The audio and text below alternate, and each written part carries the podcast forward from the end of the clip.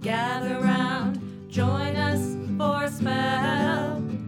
There is magic to be found, and stories here to tell. Feed the fire, merry meet, dare to more than dabble. All are welcome at our hearth for a little bonfire babble. Bonfire babble. Welcome to the bonfire. Exploring magic with two modern witches. I'm Corey. And I'm Detta. Welcome back, everybody. Hello. Do you have any stuff you want to chat about? Yeah. First, I want to say that we are recording on July 17th, 2022. Mm-hmm. And this will probably be released sometime in August, 2022. Mm-hmm. So we don't know what's going on in the future yet. Well, maybe we do, but we're not saying. Perhaps we have divined. And I want to talk about Discord. If you all aren't over there yet, you should be. It is so much fun. It's really fun. I just want to say I'm really grateful that everyone is enjoying it. Yeah. And that everyone got in there and just like started intuitively using all of the channels and just like vibing, and that everyone is creating such a nice environment, because we created the server, but without you, it's not a community, right? Exactly. So thank you so much for being there. And it does feel like a community, and people are giving each other, you know, sharing some of their practices in a safe way and in a way that they can still protect their privacy, which is great. Over on Patreon, we're doing different stuff than we're doing on Discord. And we're doing deep dives into some of the stuff that people are talking about. It's not that we're not participating in Discord. We totally are. I'm on there a lot. Yeah. And I'm on there a little bit less, but a little bit. And we are sharing certain things, but we go deeper in Patreon, and we're trying to keep those separate for people who are joining us and doing that sacred exchange of that green stuff in the United States and other colors in or other countries. So I'm very excited about what's going on both places, and I love being both places. And also, we have a new series coming up over on Patreon that we wanted to talk about. A series of classes? Yeah. Workshops? Workshop classes? Yeah. Sure. September, October, and November. We are going to do a deep dive in September of bindings, which is what we're talking about today, but we're going to go deep in September. And then we're going to do in October banishings, and in November blessings. Three in a row, y'all. A little 3-part series. Yeah. That I am really excited about. I am too. And we're doing that in the upper tier. And also, we have an all-access tier. And we don't need any proof or anything. Inspired by Shannon Burla over at Sword Magic. Or Sword Magic. Swords. I'm one of her patrons, and she just dropped, back in July, this 2.5-hour class on Sword Magic that I haven't had time to watch all of yet. But I was like 10 or 15 minutes in, and I'm like, I can't wait to do this. It's so cool. And Corey, you would just love it. I used a sword in my magic workings I was doing on Wednesday. Yeah, I saw that. It was so good. It was necessary. Yeah. That was a big day. I feel like Wednesday of last week was like a full week just in one day. Oh, wow. Well, it was a big day for you. It was a big day. Yeah, it was a lot. It was like the holy trinity of mentally exhausting, emotionally challenging, and energetically draining. Last week was just it was a lot. In July. Remember, we're talking about July. Yeah. Oh, my gosh. But now we're in the future. Yeah. Now we're here. Dun, dun, dun. We're in the future with you. Yeah. Oh, and what I wanted to finish saying, the all access, like I said, inspired by Shannon, we don't require proof. If you're LGBTQ plus, IA plus, if you are in a group that is marginalized, if you are having financial issues and you just can't afford, but you still want to participate, please, we don't want to put ourselves behind a paywall, but we also want to honor the work that we are doing and sharing. Working to make it as accessible as possible. Exactly. Been really big, yeah. The community's been really big. Also, our Instagram, I was nervous about saying it, but like now we've gotten past it enough. Mm-hmm. Like We've reached the 10 cushion, yes. The 10-person cushion. I know, that's my cushion too. 10 above a big number. But we are officially at 2,000 people on Instagram. Woohoo! We love you. Thank you. It's very exciting stuff. Yeah. I'm very excited. I am too. And the last time we checked, and we'll do a big thing on Instagram when we hit 100,000, but we were at 76,000 downloads. So thank you all for listening. We love you. This community is getting pretty big, and it's very exciting stuff because connection is what makes the world go round. Mm. Is there any gardening updates that Bonfire Babble has? Yes. Yes, actually. Please. So, okay, this is our, we'll put this in the skippers in case you're not into gardening, but this is our little gardening mini show. I think we should call it the Garden Center. I think that's very funny. You said that earlier and I was like, I love that. I love that. Let's do it. Dun, dun, I feel like I need to make a special sound for this because we don't get to do it all the time. I'm in your garden. Yes. Yes, actually. Please. So, okay, this is our, we'll put this in the skippers in case you're not into gardening, but this is our little gardening mini show. I think we should call it the Garden Center. I think that's very funny. You said that earlier and I was like, I love that. I love that. So, welcome to the Garden Center. Okay. We actually, so my mom and I, the yard we have was getting overwhelming due to like, the trees we have drop thousands of pine cones every freaking day. Oh my gosh. Like branches, and the crows, who I love, do pick at the yard and make it difficult to rain. So we actually hired a service who did an amazing job, and they came over and they cleaned up the front yard, the backyard. They took out all those lilies that were like overtaking the front because we don't really want all those lilies. We want color. in front of our house, and something a little less homogenous. I have orange lilies. Ours were just white, and they were beautiful, but they were just like, they took over the whole thing. Mm. Biodiversity is important. It is. It is really important. He said he would help us do the stuff we want to do in the backyard with like the footpaths and everything. And so I currently have my kiddie pool, because it's hot around these parts, in the middle of the yard where the garden will be, because it doesn't matter if I kill all the grass. Oh, that's so exciting. Well, and it'll help if you kill all the grass right there. Exactly. And then we're going to the Garden Center today, actually, after we record, to potentially, depending on how tired we are, but we're going to try to go get some flowers for the front of the house. Oh, nice. Yeah, I'm pretty excited about it. How about you? So I got dirt a couple of years ago, and it was so much more than I expected. So I had put some stuff in my front yard. I made my two very large beds. And then we have this place in between the sidewalk and the street that we call a parking strip. It's where our welcome tree is, a.k.a. our linden tree, and all this grass. So last year, I planted a flower bed. As some of you may remember, I put pictures on because it is an actual bed, an upcycled bed that I got off of Buy Nothing. But also, we have this huge amount of dirt that was dumped there that is still there, that I had tried to smooth out, didn't completely smooth out, still use the dirt from. And all these things have started to grow in it. And I'm going to talk a little bit more about that out at the bonfire, because I loved what was growing in it. And it was like all of these different things. And now I've planted some stuff. I've pulled some stuff. I let some weeds go for a little, quote unquote, go for a little while. And then I pulled them up as they started to flower. And there are some berries there. And now I've planted raspberries there. I know. And I cut back the blackberries. They were not happy to me, but blackberries, birds are dropping things everywhere. And so I am purple bird poops everywhere. Yeah. And so I am fighting that. But there were some plants that I didn't recognize that Tammy was like, well, they're pretty. I'm sure they're weeds. They kind of look like weeds. I said, Tammy, there is no such thing as weeds. told her, I said, so I weeded everything. And by weeding, I meant I took out all the grass and the things that were flowering and the things that were just like hanging over onto the sidewalk and stuff, our walkway out. And she comes out, she goes, what are all these dandelions doing here? I thought you said you weeded. I said, dandelions aren't weeds.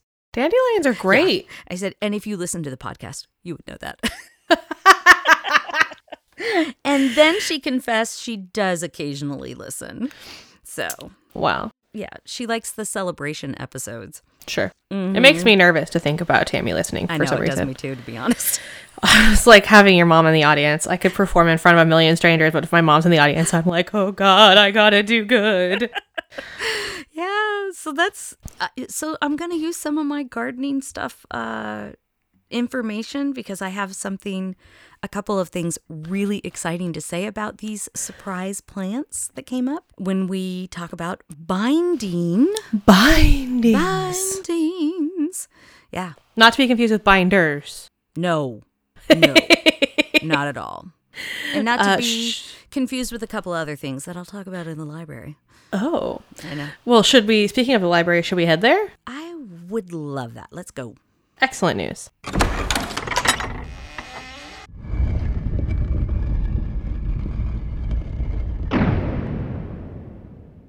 Well, hello.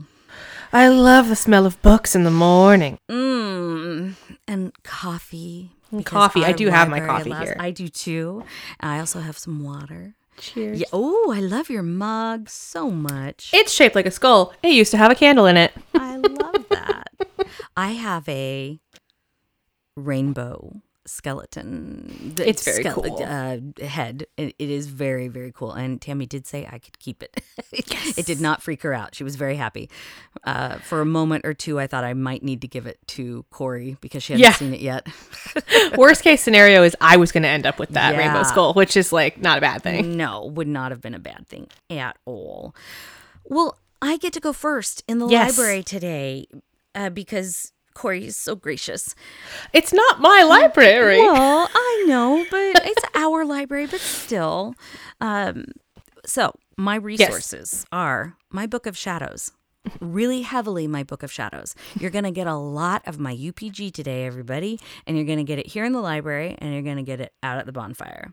But also Scott Cunningham, all my herby people, meaning Chestnut School, where I'm taking class, and I'm almost finished, I hope. Amy Blackthorne, Fez Inkwright, Diana Rachel. It's just them in general. All of their stuff is out there. And some of it I know I've synthesized from them, and I can't tell you exactly where, but I want to credit them. I will also credit, and I've never done this before, because it's never happened before. When I was prepping for this episode, I had a visit from Ann Morgan, Bridget, and the Fae in my garden, who are now talking with me, and I almost said thank you the other day.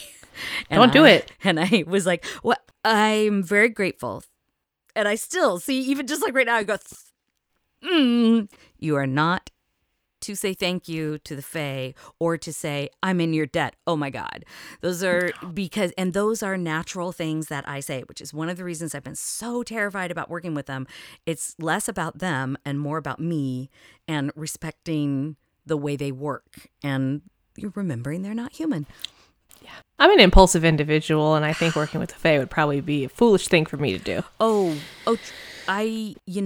If the messages hadn't been so loud and clear, again, I'll share that out at the bonfire with plant stuff, but not just plant stuff, other things as well. So those are my resources. Oh, and one more, www.treegums.org.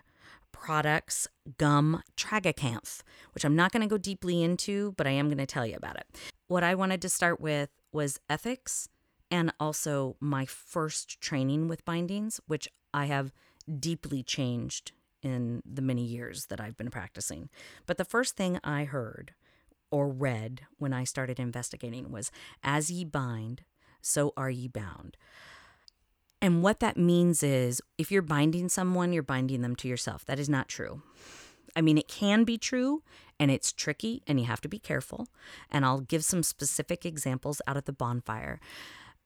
you have to be careful not to bind yourself in the process of casting a binding. And I've got very clear examples, and Corey may have some as well. I don't know why. All I can think of when you say that is like, it's like super gluing something together. Yes. You got to be really careful you don't accidentally super glue yourself to the thing you're super gluing. Yes. And that is a great metaphor. That is exactly what we're talking about. I'm notoriously quite bad at super glue. Well, that's okay. We're going to get better. I'm going to give some guidelines out at the bonfire. And now I want to talk about the ethics of the binding, and then I'm going to turn it over to Corey. And I know that Corey has some ethics stuff too. This is my opinion. This is my UPG. These are my ethics. You may take them or not, or disregard them. An oppressor, a rapist, a racist, anyone who uses power to enslave the weak, white supremacists, all of those, lawmakers who are taking away or trying to take away rights. They think they're legally taking away rights.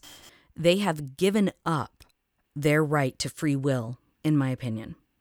And we, the ones who are being affected, have every right. And some of us, not all of us, but some of us also have a duty because of how we've been called by our deities to stop them. And I know those are very strong words, but I believe them strongly. And as Malcolm X said, by any means necessary. I wish I had discovered his teachings earlier. And this is one of the things I love about decolonizing myself, is that I have discovered such an amazing inspiration that I was scared of, that I thought was, By design, you were made to be scared of. Yeah. Exactly. Those are my ethics around this. I don't believe in, binding, because you want somebody to love you and stuff. And I know some people are totally fine with love magic and playing with free wills, and I'm just not one of those people. This is self-defense, or you are... It's that whole thing that we said at the beginning. When somebody tells you who they are, believe them. That's my library. Well, first of all, my resources are Smithsonian.com, LearnReligions.com, Wiktionary.org, Wikipedia.com, and Archaeology.org. As per usual, these are all things that I read and will be synthesizing down in my own words. But I learned something really interesting that I feel like I should have already known but did not know, which is that there are different types of bindings, and that to bind doesn't necessarily mean to stop someone. Like a binding can literally be like a hand fasting, like to bind two humans together. It can be to bind someone to a specific outcome. I read a really awesome article about ancient Greece and ancient Rome on Smithsonian mag.com it talked about how like people would wear these little silver charms around their necks that inside of them were little golden scrolls, and on those little golden scrolls were spells, and a lot of those spells had to do with binding themselves or someone else to an outcome, and framing it that way was super interesting to me. I've just never really thought of it that way. I've always thought of binding as just stopping someone from doing something, but it actually also can mean like manifesting an outcome for someone, like binding them to an outcome, or in some cases binding them to a god. Like you can bind yourself to a god or bind someone else to a god and therefore impact their outcome as well. Yes. And I'm going to talk about that at the bonfire for sure. I think that's so fascinating. Yeah, it is. And it works, everyone. I want to, my own personal ethics around binding is I've never really done it until very recently. And even that was less of a binding spell and more of a, I don't want to say karma spell because that's an incorrect and simplification of karma, but a sort of like you get what you deserve kind of spell. A lot of people use the send back the energy or back to you in 3. And that's a very Wiccan kind of idea, but it's similar, yeah, but I see your face. Yeah, I tried to, I mean, you could probably put it that way. I did not think of it that way. It was not that. I could probably have thought of it that way, but it was definitely a more offensive spell. Oh, good. Oh, so, I see. And less a reflective spell. But I've never really thought about doing bindings. I did one binding spell back in 2018, I think. But otherwise, I don't really do them very much. But now that I understand that binding can be more, it has more diverse uses. Oh, it totally does. I'm much more interested in exploring that, because it doesn't always, I think, a binding spell doesn't always have to impose power over someone's will so much as it could affect their circumstance. Like, instead of taking away choice, creating an environment. Creating an environment is literally one of the phrases that I have to say, make sure you talk about this. So I'm so glad that you chatted on that, because yes, that is a huge part of my binding work, is creating an environment. Yeah, I think that taking away a person's free will, generally speaking, or trying to impose your will upon it, that's a pretty it's a gray area. It's a nasty feeling to me. However, if that person hurt someone I care about, mm-hmm. I have a lot less qualms about it. Yeah. See, and that, for me, again, this is for me, for hexing and all of that, if they are an abuser, if they are all those things I already listed, I have no issue with that. They've given up. Yeah. They don't get to live free of consequence. No, yeah. They don't.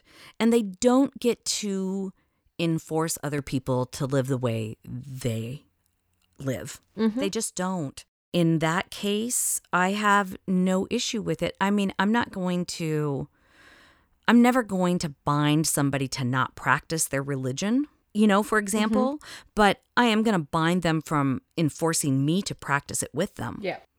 That kind of stuff. Those are the kind of things that you look at. And technically that is against their free will, because they want to make me do that. Sure. I think when it comes to justice and enacting justice, mm-hmm. I'm fine with that. Like, that's the thing I am fine with. Mostly just because I've run out of patience for bullying and, shitty behavior. No. I've had it as well. Yeah. So, yeah, that's cool.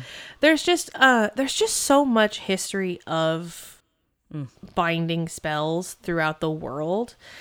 I saw a lot of ancient Egyptian spell work and mm-hmm. binding your power to gods, especially for pharaohs and things like that, who were, of course, divine rulers. So that makes a lot of sense. I came across a lot of hand fasting, binding two souls together. Well, and those are consensual and chosen bindings. Exactly. Which are great. Yeah. I don't love the idea of love spells. No. I do love attracting spells. Like, I attract the love that I crave, or that I desire, or that I deserve. But I'm not going to be like, I'm going to make that person love me. And it also, there are so many examples out there of how it goes terribly wrong. Yeah. Witches will share those stories with you as well. Those who don't do them any longer. I think it's a little bit different. Well, maybe this is bonfire chat. Let's head out to the bonfire then. Yeah. Okay, cool. So what I was going to say about them going horribly wrong and forcing them on other people who don't love you, when you are in a relationship, sometimes people will do binding spells within that, either on themselves or on their partner. Please, and check your ethics on this, but make sure you're talking to your partner about that. And a lot of times your partner will want that as well, because they are committed to the relationship. Consent. It's all about consent. Isn't it an amazing thing as far as that kind of.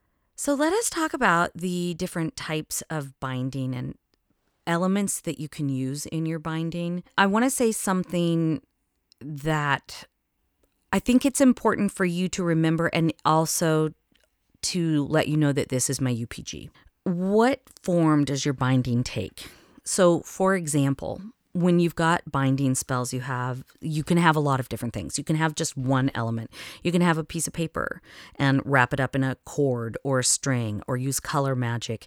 You can use a poppet. You can use herbs. Breath is tricky because it's intimate, and that when we talk about tying yourself up with it, I do not use breath for bindings. One of the things that I wanted to say is whatever you use, if you are part of the BDSM community that practices safely, it is really best, in my opinion, to stay away from bindings and colors and materials that you use in your BDSM practice. Safety words, any of those, make sure they are not in. This is one of the examples that I wanted to tell you. Make sure they're not in your binding spells, because then you're mixing pleasure with this binding, and I don't think that's healthy.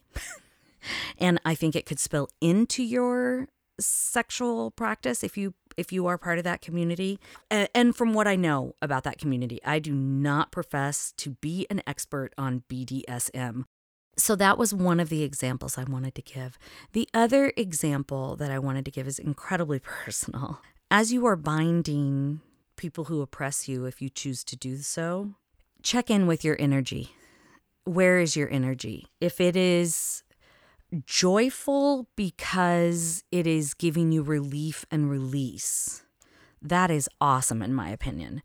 You have to make the choice whether it is awesome because you're feeling revengeful and domineering and attacking. In my opinion, in my UPG, I think when you go to those places, you are becoming what they are doing. And I try to avoid that. And it's hard for me because I will be honest with you. It was hard for me when I did some bindings not to be just like, yeah, fuck you, you fucker, you know, just all that anger. And it's not that I can't use the anger. It's that being gleeful about it, because I started to, I was like, this doesn't feel right to me. I do not want to be who they are. I really don't, as long as they stay away from me. So I just had to keep that in check. And again, your own ethics. If you feel like that energy is only going to help your binding spell, then, you know, that's your choice. But I wanted to bring that up. That is a way that you intermingle yourself with that binding, is through enjoyment of revenge and punishment. So then if you are willing to take on that cost, because there will be a cost. Magic has a cost, everyone. And it doesn't mean that it's always a horrible cost, but there is a cost. Mm-hmm. So if you're willing to pay that, then that's got to be your choice. It just was not I don't want to keep them bound to me. I want them out of my life. There's a reason that I don't do any spell work until I've taken like 10 good breaths about a thing, mm-hmm. because you didn't get this experience from me this week, but I definitely did have to reach out to a couple friends and be like, I need to rage and scream and I need you to just like hold space for that. And they did. Oh. And I said just the foulest shit, and they were like, feel better? And I was like, yeah, I do. And now I won't take this with me into the spell work that I'm doing later today, because like in everything, right, I am practicing response, not reaction. Mm-hmm. I was feeling very, very spiteful and angry, and I'm working on becoming less like a grenade and more focused than that. But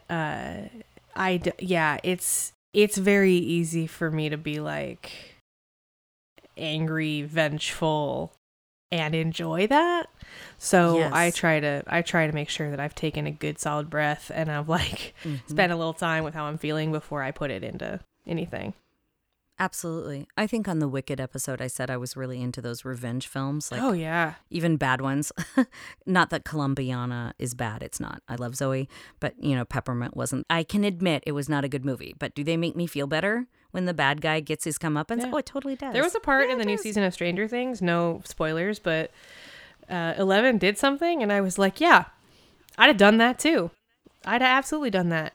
Bullies get smacked. Yeah. Yeah. And I also want, we've talked a lot about responding, not reacting on the podcast before. And I want to just keep saying it because that leads just so perfectly into one of the things I think it's really important that you do before you do any binding magic is make sure all your protections are in place.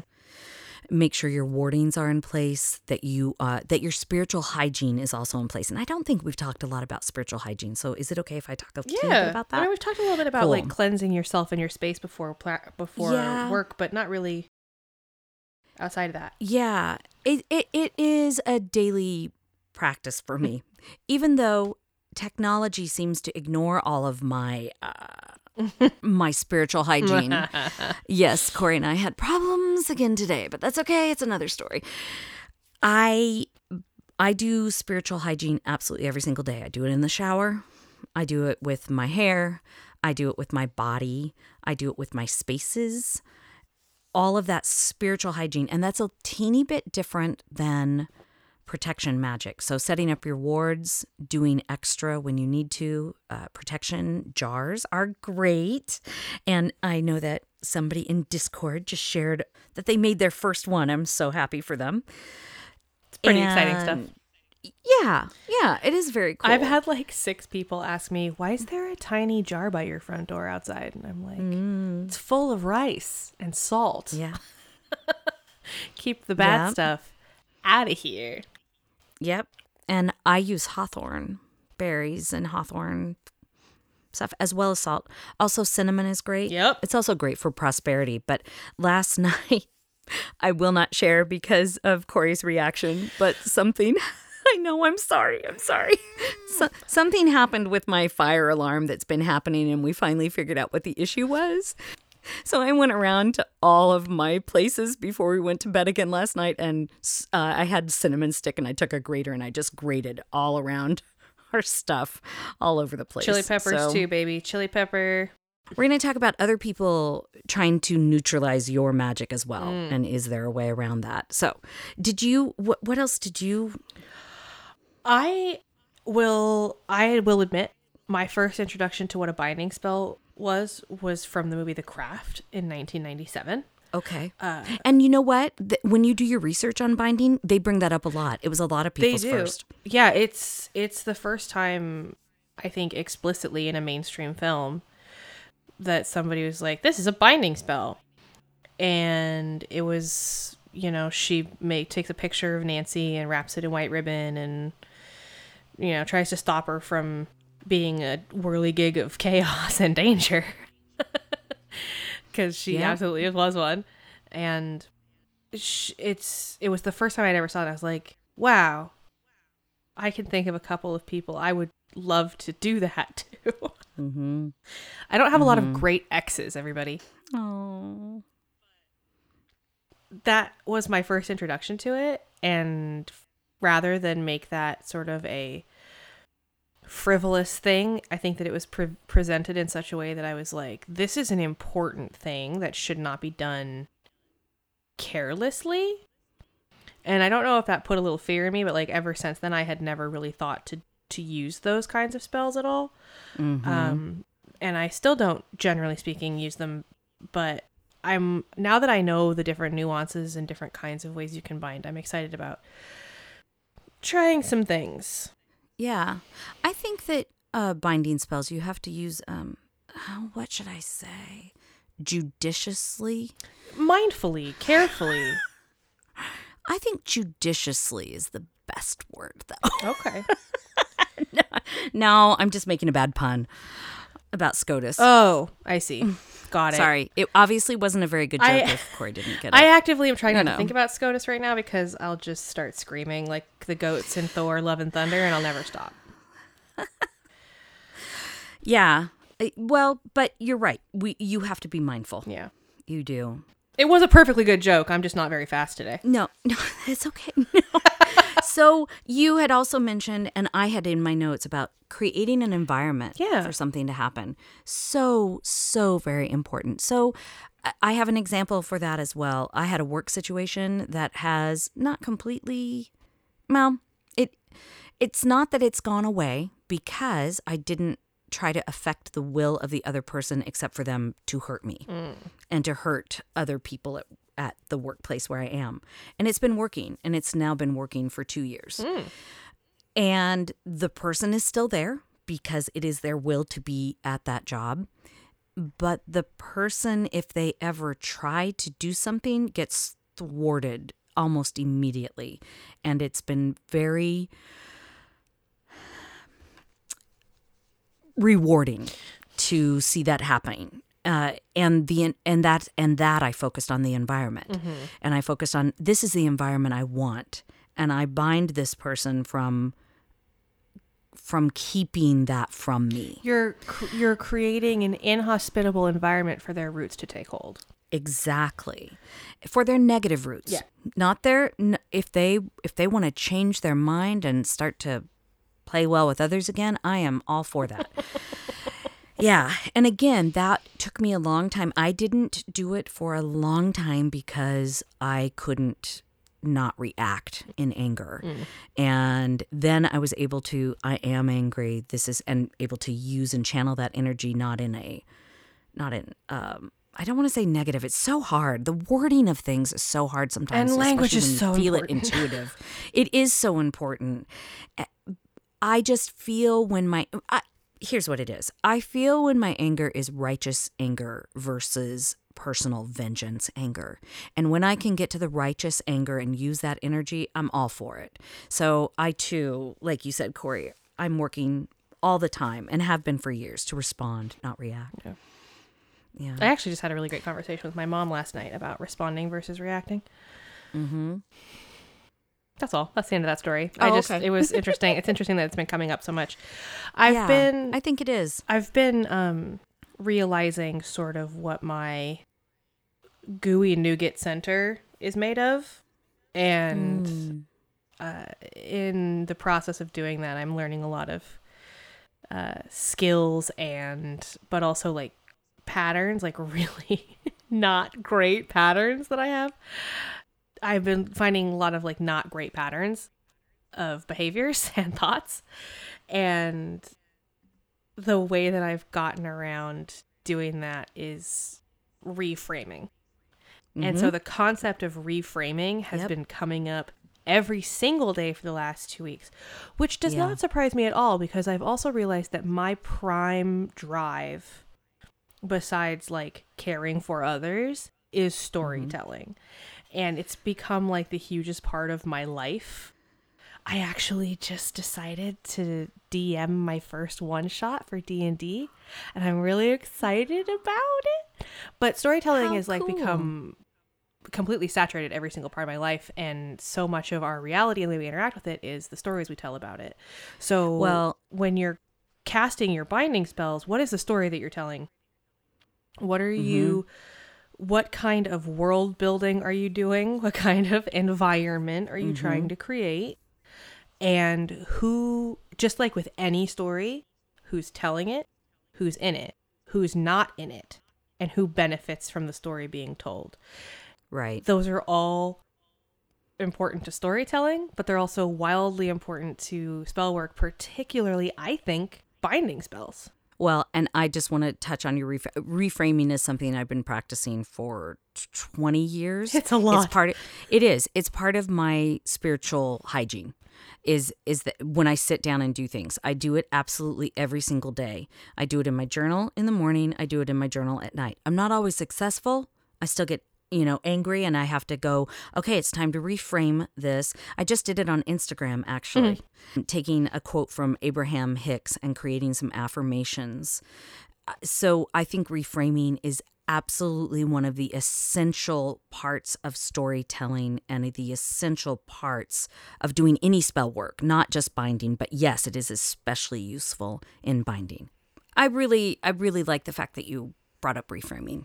I think it's just so important, the storytelling and all of the stuff that we are talking about when it comes to that creation and manifesting and how important storytelling is. And I love focusing on remembering who's telling the story and who it benefits. Those are like the two most important out of that big storytelling list that just like really hit me every single time. Me too.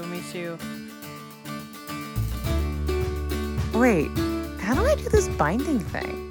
How do you do a binding spell, everybody? How do you do it? Do you want to go first or do you want me to? I've only ever done, I think, three. Ever. Okay. In my whole life. I'll chat and why don't you pop in? Okay. But let's not it become the Deadite Show. No. I mean, I love the Deadite Show. I would definitely buy tickets to the Deadite Show. Oh, thank you, Corey. So. You want to write the negative action or a picture of the person or a poppet of the person? There are so many different ways that you can bind.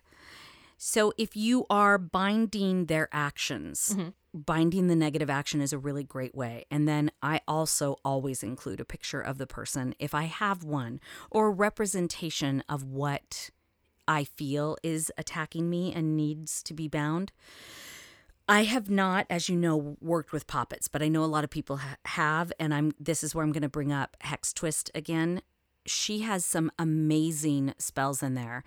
And I am going to tell you what one of them is that specifically deals with, one, you need to read it. This is just to give you a flavor of what you will find because this is out of context, so please know that.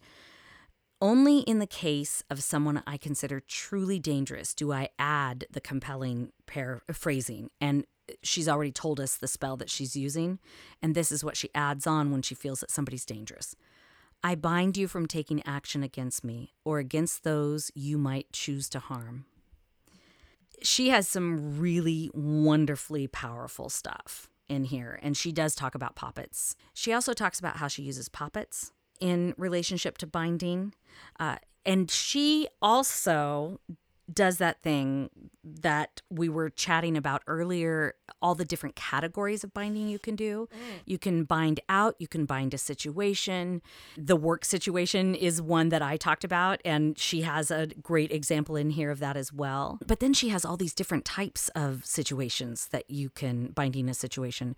A freezing spell, which is similar, but not exactly the same. She talks about the fact that you can reverse a hex that you've cast or a bind that you've cast, or that you can also break one on you. And that was one of the next things I want to talk about.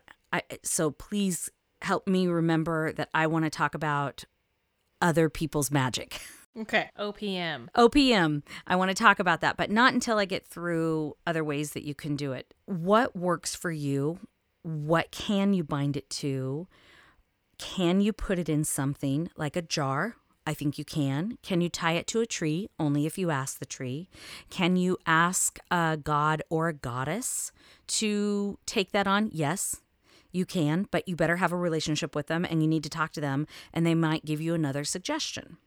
Can you tie it to water? Water is a little bit tricky for me, but I know some people do it. I don't think I would. Because it flows, but part of it is you've bound it and then you've gotten it out of your area. So sometimes you bind an object up and you send it down a river or you throw it in the ocean. The problem with the ocean is that if you don't go out far enough, it can come back. So just FYI, some of the things that I've used in my bindings. I know this is going to shock everybody. I use herbs in my binding. What? I know. Calamus is really good. Please know that it is poisonous. And Scott Cunningham talks about that. Wisteria is a UPG. I like the vines that I have to cut off because they are so invasive. I love wisteria, but oh my goodness, they're thin and they're malleable and they can strangle things. So they can strangle and tie and stop something from moving any further forward. So you're not strangling a person. I have strangled off the action and given it no place to go except back to the person who's trying to send it. Ivy does the same thing. I don't do grapevines because I associate that with Dionysus and I really like grape juice and that other kind of grape juice that makes me happy. So again, that pleasure factor that I was talking about, that's why I don't use grapevines, but you might. Cleavers, not the kind that you hack with. Cleavers are, if you look it up, it's gallium Aperium. It's a plant. You know those sticky plants? Or the plants that have burrs on them because they stick. So using those, and especially since a lot of times we have to remove them from places anyway, thanking them for being there and then using them is really, I think, a great way to honor them. I think I already talked about how breath is tricky. It's too intimate. So now I'm going to talk about the Fae and my garden and plants. Okay.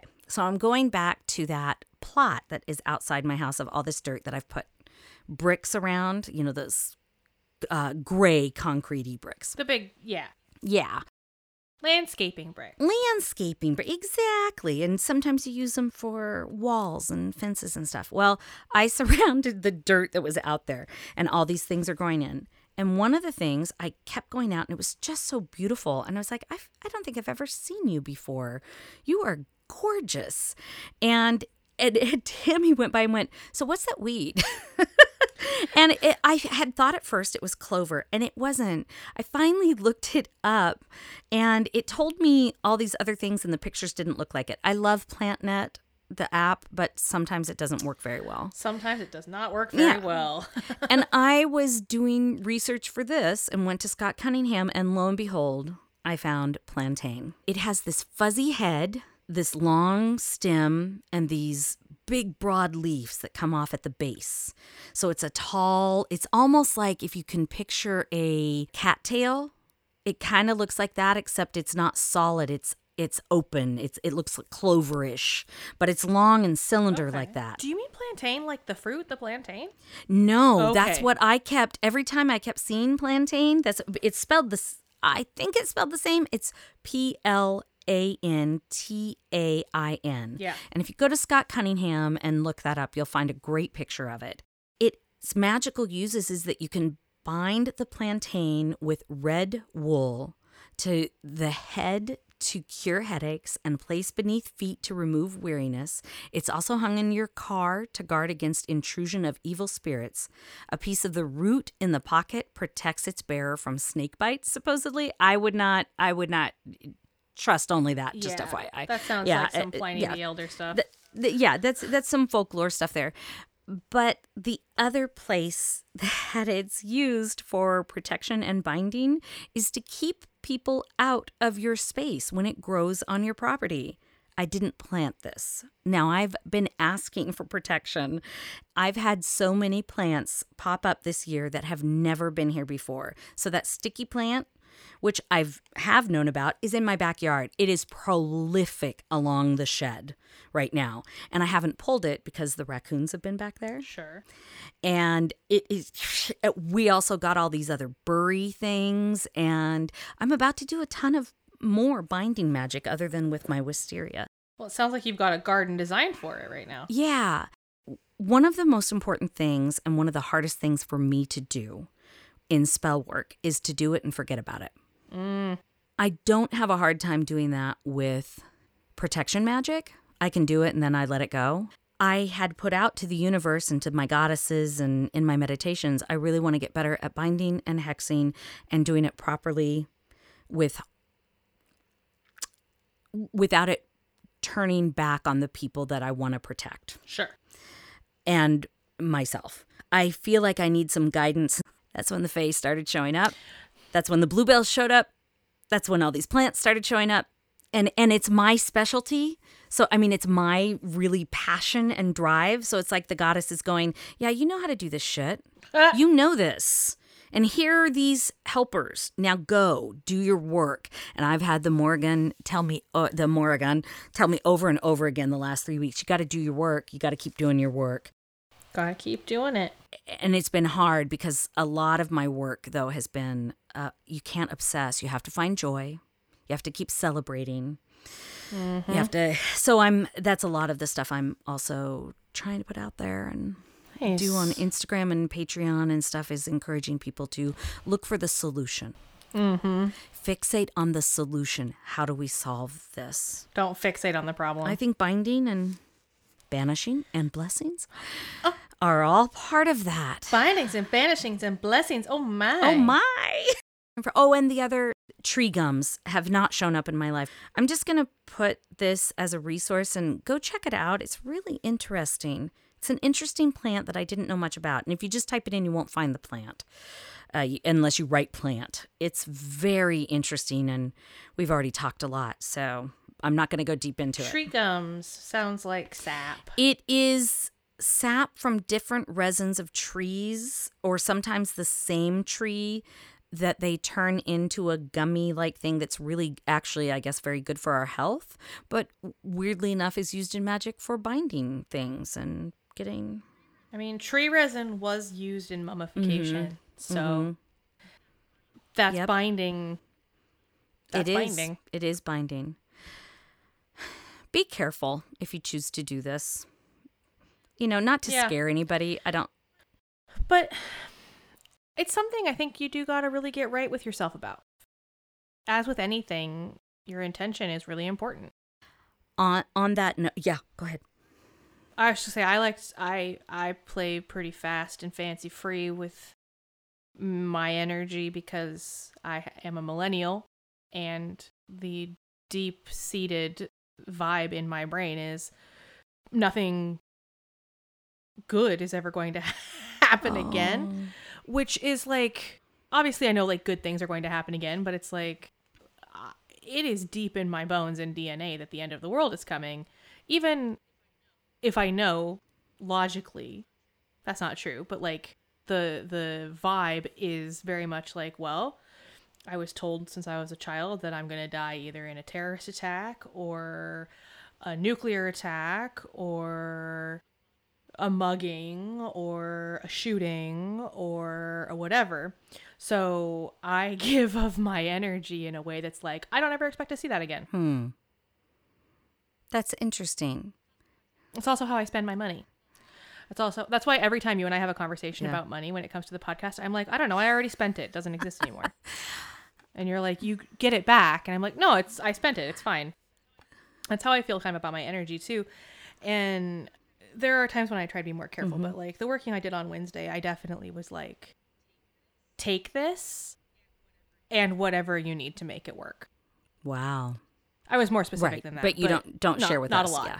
No. Not a lot more specific than that. Well, I think actually, I wonder if this is an American trait or several cultures, because I grew up thinking I was going to die for two reasons and that I was going to see the end of the world. One, because of nuclear war, and we were in the middle of the Cold War, and we did nuclear war drills, and this was in the 70s and late 70s and 80s. And the other reason was, and I'm sure a lot of other born again evangelistic, the rapture was going to be real, and now they're working really hard to make it real, and I do not believe that was the prophet's intent. Yeah. So I can understand that. And with climate change, I know a lot of people are working really hard. And this is what my Shaw woman tells me that I find both comforting and upsetting. The world is going to change. We are going to see it. And we might lose. My big thing at the time, every time I talked to her, was the orca whales. I can't imagine a world without orcas in it. It just breaks my heart. And we've lost so many species. And she said, and you know what? A lot of humans might go away. And hopefully when things rebuild, it'll be better for it. And they will have learned lessons and hopefully taken them with them. So I hang on to the fact that as a human species that I hope we evolve. And I was just talking to Conowan and Corey about this, is that I don't want to die. 50 is not that old. But I'm at a place in my life where I'm ready to defend my values and all of you that are your age and let you, you know, go. I've been fighting my generation for a long time. Half of my generation has been fighting the other half of my generation who happen to be in power right now for a very long time. And we are tired. And it's just frustrating. So, yeah. And I want to be like so clear. Yeah. It's not that I'm hopeless. Yeah. No, me either. At all. Me either. What I take away from that feeling is, well, the risks I might as well take. You know? That's how I'm feeling. And obviously like in a way that makes you feel, you know, protected and as safe as you can be or whatever, but like there are some risks that are just going to have to be like, yeah, these are risks that I'm I'm surprised I'm 34. So, like, I might as well take the risk now. Oh, wow. Here's the last thing I want to say that and you may have more, Corey. This is the last thing I want to say about magic and binding, because I know some people have been very frustrated, I being one of them, about I'm going to be political. I'm going to use political as an example, but I promise you it can apply to any binding that you need to do. So when Brett Kavanaugh was finally put into SCOTUS, I cried for days because I had done some of the most powerful magic I have ever done in my life, and I felt it. Yeah. Same with Amy. Comey Bear, whatever her name is. Her name's not worth remembering. Yeah. Sure. Neither of them are, really. And they lied on the stand, and we knew that when it was happening. And again, felt like I'd done really powerful magic, and it didn't work. In my opinion, it didn't work. Or maybe it did, and I just don't see the big plan. That is one thing that we need to keep in mind. Sometimes we aren't always seeing the big plan, and maybe it is working. Secondly, The Jedi thought that Anakin was going to bring balance to the Force, and initially they didn't end up happening because he turned into Vader, but eventually... He did.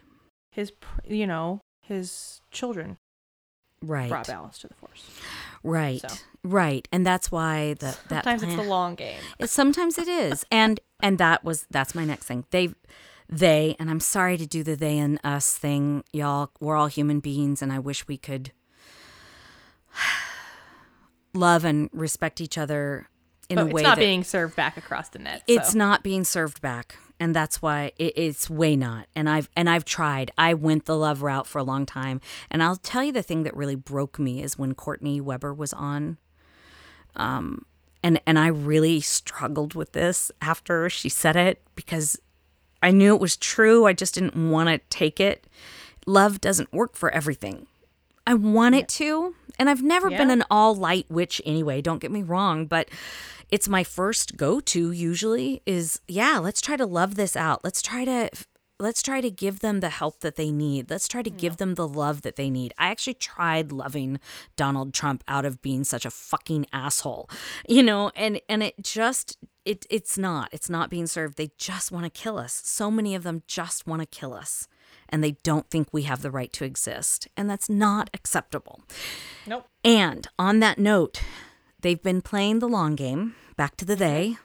Diana has a great hex binding in her book, Hex Twisting, that deals with taking their magic, a page from the Bible, and binding it so they can do no harm with their magic, so that their magic doesn't touch you. Can they do that to us? Well, everybody, this is why I'm so careful about what I share out there so that not everybody knows every single one of my spell ingredients. Yeah. And so it cannot be targeted. But the Bible's there, and it's pretty clear. And if you grew up like me, you know it really well. So go to a used bookstore, grab a Bible, and go buy Hex Twisting or get it from the library. You can't do that with the Bible you're going to get because you're going to destroy parts of it or write on it or take a picture of it or, she has some offerings in there. But other people's magic is really powerful. And I've always believed in and grown up with the magic. I've seen it in tent revivals. I've seen it in church. It's just, its intention was, in my opinion now, very skewed, but it's powerful. And I love the fact that Diana says in that particular section, if you don't believe that Christian magic is real, that is a folly. You will fail because it is, and it's powerful. And I'm not talking the Christians who are loving and actually do what Christ says. I'm talking about the ones who twist it and make it ugly and hateful and painful and oppressive. And that is it, everybody. That's what I have to say about binding. There you go. When I was doing research for this episode, like half of the links I found until I like narrowed my search, half of them were like witches all over the world doing binding magic against Donald Trump and doing binding magic against such and such. And I'm like, Yeah. Yeah. Yeah, that makes sense. It makes sense that that's what I'm finding. I wish I could find other stuff right now because this is great, but not ultimately helpful for me. I need to give you Hex Twisting. I just bought it for myself, so I need to give you the copy that... Oh, okay. Yeah, that they sent us. Yeah, but I want you to have it because it's really powerful, everyone. So I think it will help you a lot. And again, what are the first steps you take before you hex or bind? Protection. That's why I used my sword with my working on Wednesday. Nice. That's all I got. Do you want to send up some sparks? I would love to send up some sparks. Yeah, let's go to a happy place, everybody. That would be great. Let's do it. Well, okay, or not. A hopeful place. All right, here we are at the hopeful place. The hopeful place. Weird. What's your spark? My spark this week is black tourmaline. Oh. Tourmaline. Tourmaline. I always say. Tourmaline. Oh, I so love it. It keeps, you know how we say we have tarot stalker cards? Yeah. Yeah. I have. Freaking tower cards. Yeah. My God. I know, right? I have this crystal that has been showing up absolutely everywhere in my life, as has St. John's wort, as a matter of fact, in everything. And on the black tourmaline card, radiant crystal deck that I have from Boucher, which I just love. So beautiful. The correspondence for black tourmaline is St. John's wort. Huh. It's herbal correspondence. I know. And I was just like, okay. Yeah. All right. So let's talk just a little bit about it. Terravara. And this is the only thing I know about this website. And I just happen to love this because it covers so much of the health aspects of tourmaline and the magical and the folklore. It just has a lot, and history. Okay. And how to choose your black tourmaline and how to cleanse your black. I mean, it's just a great site. So I'm excited to search this site because I've had this in my life a lot, but a lot of jewelry that has come to me lately, a lot of pulling cards that have come to me lately, a lot of discussions. This has come up. I want to run you by a couple of the magical properties. It is possibly the best stone one can have for grounding, protection, removing negativity. Grounding is the practice of sending your energy back to the earth. We know that. It's a fantastic stone for keeping common in the house. We actually buried it in the foundation of our concrete when we added on to our house when we moved here. Nice. And so it's actually, I won't tell you where, sure, but it's there. I also use it a lot for protection around the house and around me and in the house. I wear it. It's great for guarding against, it is really beautiful. And it's great for guarding against energy vampires and psychic attacks and people who want to cause you harm. Like a huge group of people who might be sending you hatred. I love that. One more spark. The Stone Fairy, or a place that you already go to get your stones. I really highly, highly recommend them. Nice. What is your spark? Did you stop by the crystal booth at the fair yesterday? I didn't end up going to the fair. The kid, they did. They went. I ended up staying, again, back to the nightmare situation in my house that I haven't been sleeping because of. Yeah. I was just so tired. And my kids brought their doggie over, and it's a lab, and it's almost 2, and I wanted some doggie time. Absolutely. I did not purchase anything from the crystal stand because I don't know what their practices are. But do you know what they're called? Nope. Okay. Forgot. I have no object permanence. I apologize. No, that's okay. I did do the shinies. The shinies over there, which is impossible for me to completely resist. Mm-hmm. I did do a really slow, like, rubbernecking, like, walk by. Hard not to. But I didn't buy anything. It is my favorite festival, and it's one I've been looking forward to going back to since COVID. It's fun. I love it. What is your spark? My spark? My spark is a podcast and its corresponding website. Okay. The podcast is called Native Hope Podcast, and it is focused on elevating stories of missing and murdered Indigenous women and peoples. And that's across the United States and Canada. So please go to their website, A Native Hope, if you want to support them by listening to the podcast, reading the blog, signing up for the newsletter, which I have done. Yeah. If you want to support them monetarily, there's a donate button. They're already in our link tree. I just recently was listening to the most recent episode, and I just got mad, but also like fired up, and just please. And also, the most recent episode this last week, they did an interview with Natalie and Derica Wilson from Black and Missing. So that's another foundation that you should definitely look into. So A Native Hope and Black and Missing Foundation. Excellent, excellent work being done for Black missing people whose stories are not shared via the media as they ought to be. So please check those two things out. Find our folks, help to find our folks, help to get justice for those families. And yeah, Black and Missing. It's an incredible foundation. They recently got a show where they could they are getting media partners so that they can actually elevate these stories in a way that is meaningful. The world might suck a lot of the time, but there are people doing work and you can help.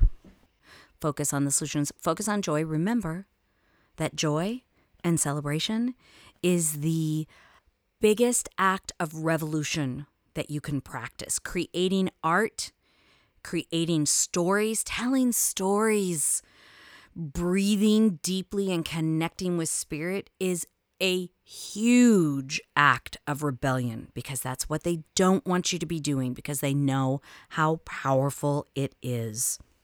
Well, what an episode. Let's take what is useful to you and leave the rest. At least nobody can ever do that thing where they're like, I like Bonfire Babble before they got all political, because we've been that way. This is true. I have seen that on other ones. We're like, although if people can misunderstand Rage Against the Machine for so long.